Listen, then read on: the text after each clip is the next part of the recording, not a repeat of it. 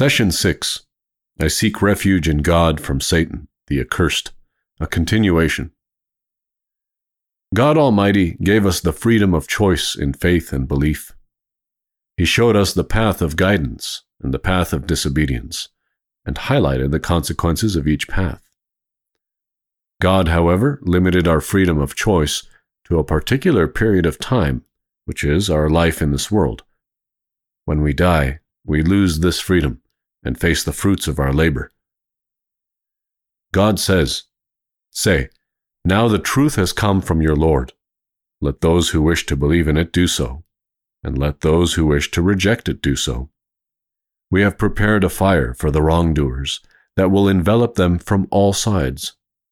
If they call for relief, they will be relieved with water like molten metal, scalding their faces.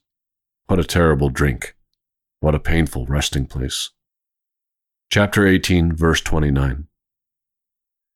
Furthermore, if God had wanted, he could have made all his creation rightly guided, as stated in this verse.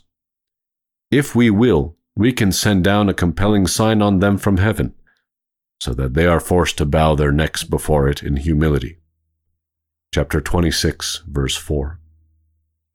Satan continually attempts to prevent us from making the right choice, and in order to protect ourselves from his whispers, it is essential that we learn how he approaches us. As the ancient proverb says, Know thy enemy and know yourself. The Quran explained clearly where and how Satan attempts to entice human beings. Let's start with this verse that highlights the where. He said, By your misguidance of me, I will lie in ambush for them on your straight path.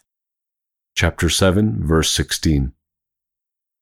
Satan does not bother with seducing people who are already in sin. Therefore, he does not go to bars and casinos Instead, he targets people in places of righteousness and worship and makes every effort to sway those who are committed to the truth.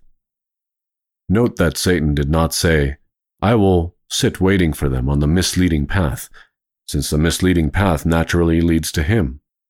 He targets those who are on the straight path and lures them towards defiance. Now let's look at this next verse as it highlights how Satan approaches us. Then I will come at them from in front of them and behind them, from their right and from their left. You will not find most of them thankful. Chapter 7, verse 17. The four directions of temptation from which Satan approaches people on the right path are from before them, from behind them, from their right, and lastly, from their left. However, as you are aware, there are six directions, not four. So, what are the two directions from which Satan does not approach? They are from above and from below. Satan is aware that the upper direction represents divine superiority, while the lower direction represents human submission and connection to God at the time of prostration. Thus, when a person is truly connected to the Creator, Satan has no access to him or her. Ironically, if you closely examine the advocates of atheism in every era, you'll find that they come from the same directions as Satan. And true believers do not belong to any of these paths. They are not progressives who call towards immorality and dissolution of values, nor traditionalists who say we want to live in the past and only follow what we found our fathers on. Nor are they leftists who deny religion and advocate disbelief, nor rightists who believe in pure capitalism and the exploitation of people and resources. True believers are superior, as all their affairs are from God, and they only submit to Him. And as long as their way of life is according to God, they will not have to follow any man made system, or anyone who's equivalent to them. That is the way to gain honor and guard ourselves from humiliation and exploitation. God says in the Quran, They say, if we return to the city, the more dignified will exile the most humiliated. And to God is the glory, and to his messenger, and to the believers, but the hypocrites do not know. chapter 63, verse 8. On the other hand, if you do not follow God's path, then you have to follow a man made system. Keep in mind that every person has desires that he or she wants fulfilled, whether to gain fame, status, or material goods. Therefore, when a person or a group of people construct a social system or a way of life, the resulting laws are skewed toward self benefit and fulfillment of these desires. More often than not, and despite good intentions, such systems only benefit a group of elites who become indulgent and self serving. In contrast, God is the creator of all things, and He is the source of all good. He does not need what you and I own or what anyone has to offer. So when God proposes a way of life and governance, it is not for His own gain or benefit. Rather, it is for our own best interest. God does not need or take anything from us. Rather, He continually provides for us, honors us, and elevates us. Now that you know how and where Satan approaches you, let's look into the best way to guard and protect yourself. Satan is a creation of God, and so is the believer. It is logical then that in a struggle between two of God's creations, the most powerful and persistent of the two will win. But if one of the two happens to be in God's company, then no one can ever overcome him or her. This is why God wants you to seek refuge in Him, so you can be in His company against Satan.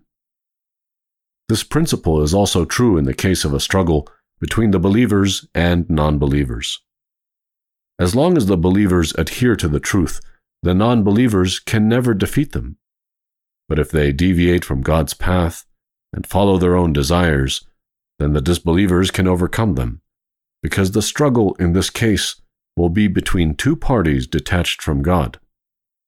On the other hand, if both parties adhere to God, then they certainly would not fight each other in the first place. Satan is unrelenting in his attempts to deceive humans because he does not want to be the only sinner. He disobeyed and was expelled from God's mercy. Why can't others be sinners like him? And since the reason for his disobedience was not prostrating before Adam, why not take revenge from the children of Adam and their father by misleading them? Here you may question the fact that both Adam and Satan disobeyed God, so why was it that God expelled Satan from his mercy while he forgave Adam? The answer lies in the fundamental difference between the two sins. The sin of Satan had reached the height of disobedience as he denied a direct command from God, and then went a step further by rejecting the commander. He said, Never will I prostrate, nor would I obey you, because I have been created from fire, while he has been created from clay. Adam, on the other hand, acknowledged his shortcomings and said, God Almighty, your command is the truth. Your word is the truth, and your path is the truth. But I was weak and unable to bring myself to carry your order. So God pardoned me my weakness. Thus God forgave him and taught him the words and rewards of repentance. The prophet, peace be upon him, said, Convey my teachings to the people even if it is only a single verse. Please take a moment to subscribe and to share with your family and friends.